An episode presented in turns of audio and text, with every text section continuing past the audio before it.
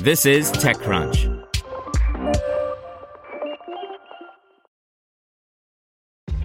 This episode is brought to you by ShipStation.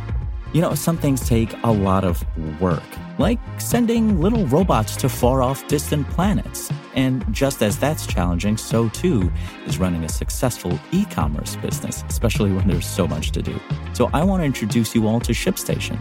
Now, I love using ShipStation because of its easy to use dashboard, which makes managing orders and printing labels a breeze and super smooth. Oh, and the customer service is just out of this world.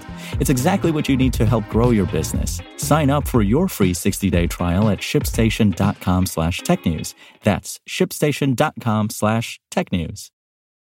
This podcast is supported by Tools and Weapons, the podcast hosted by Microsoft Vice Chair and President Brad Smith. Each episode features insight you won't find anywhere else from the center of the conversation surrounding emerging technologies like AI. Right now in the podcast, you can hear a special episode where Brad Smith lays out Microsoft's vision for a vibrant marketplace driving the new AI economy. To hear more, follow or subscribe to Tools and Weapons with Brad Smith wherever you get your podcasts. Welcome to TechCrunch Daily News, a roundup of the top tech news of the day. Photoshop is officially available for the iPad. Microsoft makes a bunch of announcements at Ignite, and Apple says it will spend billions of dollars to address California's housing crisis. Here's your Daily Crunch for November 4th, 2019. First up, Adobe has released Photoshop for the iPad, making good on an announcement that it made last October. The tablet version of the popular photo editing software is free to download and includes a 30 day free trial. After that, it's $9.99 per month via in app purchase, or you can get access as part of an Adobe Creative Cloud subscription. In developer news, Cortana wants to be your personal executive assistant and read your emails too. At its Ignite conference, Microsoft announced a number of new features that help Cortana to become even more useful in your day to day work, all of which fit into the company's overall vision of AI as a tool that is helpful and augments human intelligence.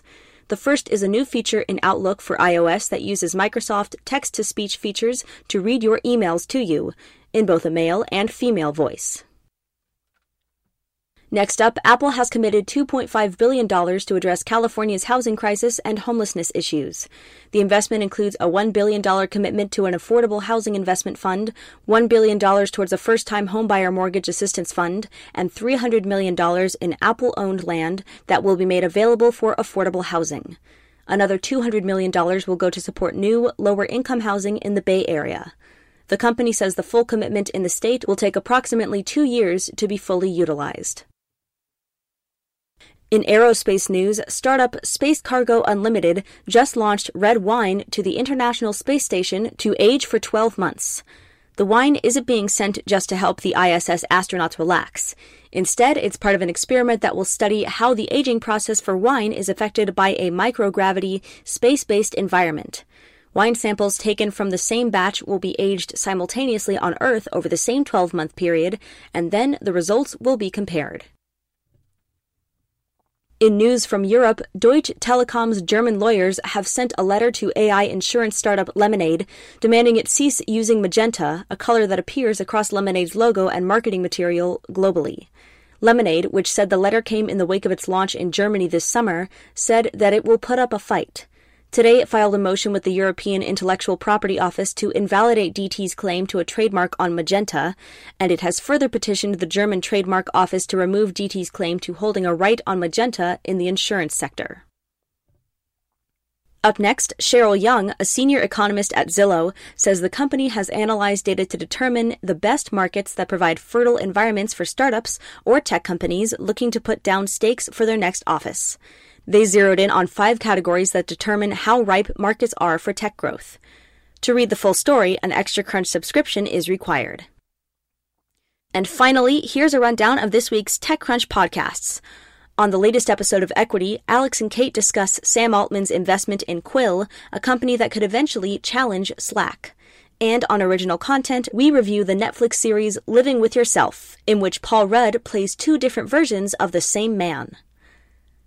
That's all for today. Check back weekday afternoons for more from TechCrunch or go to TechCrunch.com. Want to learn how you can make smarter decisions with your money? Well, I've got the podcast for you. I'm Sean Pyles, and I host NerdWallet's Smart Money Podcast. Our show features our team of nerds, personal finance experts in credit cards, banking, investing, and more. And they'll help you make the most of your money while cutting through the clutter and misinformation in today's world of personal finance.